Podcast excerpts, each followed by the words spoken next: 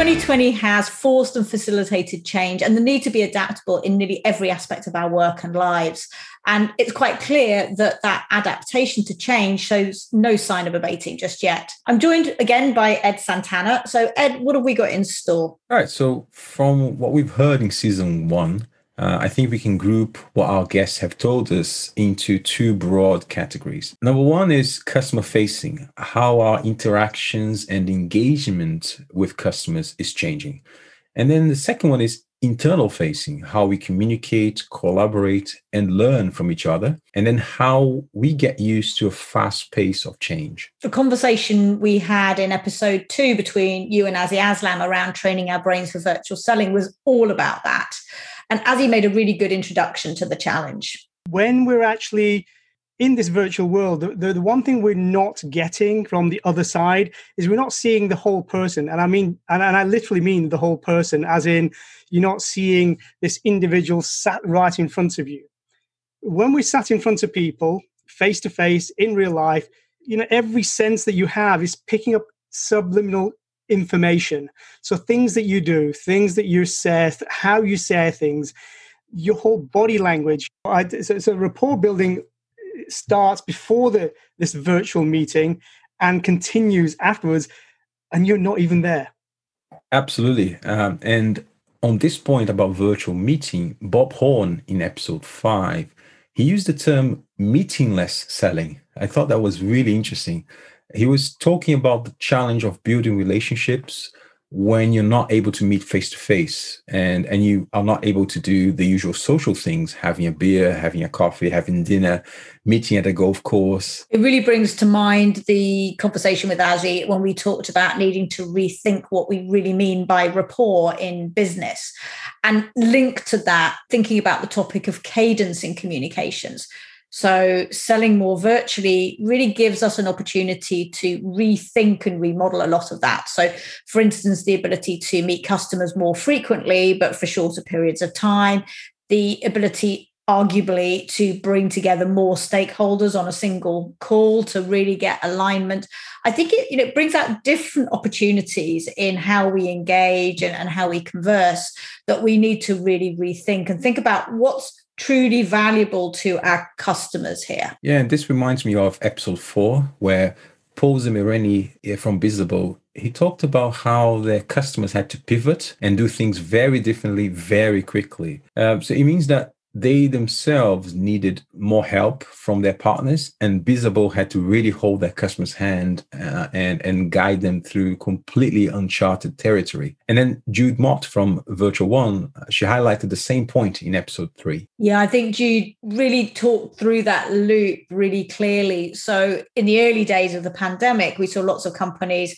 putting in um, quick solutions, often consumer grade, but knowing that wasn't really for the long term. It was just quick to get things moving. And companies do that all the time. It's not really COVID specific. Companies are always putting in a quick solution to kind of see how things go. But the things that are really critical, they then go back around that loop and make sure that what they've got is really business grade, so secure, resilient, scalable, and, and so on. And I think Jude really talks about the importance of being aligned to help customers through those loops. And particularly talked about the importance of product management and marketing working closely with the customer facing and sales teams to make sure they align that value. And then you really cannot support your customers through change without truly understanding their businesses and their challenges. Paul, paul and bob both mentioned how consultative selling is now even more critical than ever so you really need to understand the customer's needs, their pain points, need to really get to know them a lot more, a lot more than perhaps some of us have been used to. Uh, and then Gary Schwartz, he, he also talked about how important it is to focus on value for customers.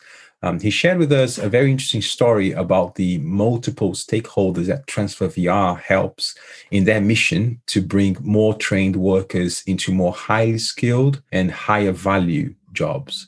Um, and these t- stakeholders, they are truly diverse, including employers, local governments, education uh, institutions, job seekers, and they all have very different needs and very different expectations from Transfer VR services. You know, I've known Gary for quite some time, and he's always been a real proponent of nobody cares about your product, they care what it does for them. And I think that example was a really great case in point. And, and also, you and Azi talked about this when we discussed the need to be more precise and focused in your meetings with customers as well. Indeed. Uh, and look, it's all very well. We need to help customers navigate change, but we are going through change ourselves. So, for example, Paul uh, of Bizzabo is a great case in point. He had to truly support their customers, but Bizzabo themselves were also in the middle of a very important pivot. They were moving from being a provider of in person event software to doing virtual events instead. Good point. We heard a lot too about the importance of collaboration, both from Paul and from others that need to share and understand more um, across the business, having really regular check ins. Paul and Bob both talked about their frequency of check-ins being almost draconian but really essential to keeping everybody on message aligned upbeat etc and that piece around being supported by your teammates was really critical and, bob made the point about character really showing through when things get tough. And i think all of that comes around to thinking about trust. And that's something again that i'm going to be covering more of in season two coming up. Yes, and in episode one, Jamie and Lauren they mentioned the importance of leading change at a board level. Jamie, in particular, stressed that sometimes change feels like a big challenge, uh, but you, we really should not worry about it. You know, change isn't forever. Uh, think of it as something that is impacting only the next 12 months, and then you probably have to change again and again and again. So, really, the message was let's embrace change and just get rid of, of the fear. And that really came to the fore when we were talking about virtual sales kickoffs in episode six, because there was no option but to change. You know, the idea of the physical sales kickoff, two or three days, everybody crammed together in a hotel, all very intensive, just simply was not possible. And still, actually, at the time of recording this, isn't really possible in most places. But just shifting that onto a virtual platform and having everybody sit on Zoom for two or three days just is not an option. So, all three of our guests in that episode talked about the advantages as well as the challenges of running their sales kickoffs virtually.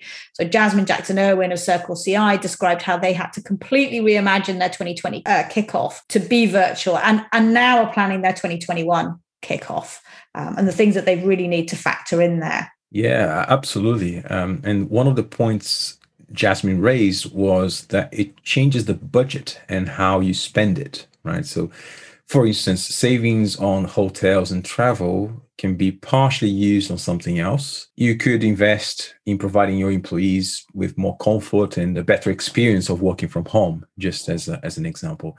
She also highlighted the point about the structure of the event itself. So instead of trying to, you know, quote unquote, force everyone to consume all the information within those, you know, traditional two or three very intensive days, they have actually spread the content out over two weeks and across different media. So, and then there is that balance, right, between providing synchronous versus asynchronous type of content. I think this is where there's a huge opportunity and giving people time to absorb the recorded content in their own time and in their own time zones as well really helped in Jasmine's case to facilitate learning and particularly it's useful for non-native english speakers to be able to go at their own pace. I think for circle ci it also allowed the time when people really got together live in real time to be more focused on collaboration and to tackle some of the more unique or challenging problems and opportunities rather than sit and absorb. And they also went to some effort to make sure that those experiences were a bit different to the normal working environment. So let's hear a little bit from Jasmine here. What do in person events look like after this? And I, I think I can say with relative certainty for Circle CI that we will probably maintain some blend of in person and digital learning for our kickoffs moving forward. I think orders of magnitude when your team is growing and when you have a really distributed global team i, I think it's just going to make sense for for everybody. Okay excellent. So i think this brings us really nicely to a good point in which to close this mini episode. It's great to see how the extremes of going virtual are driving behavioral change that will be long lasting so look let's hope that the positives out of this really stick and and then we'll end up with a more blended and hybrid way of working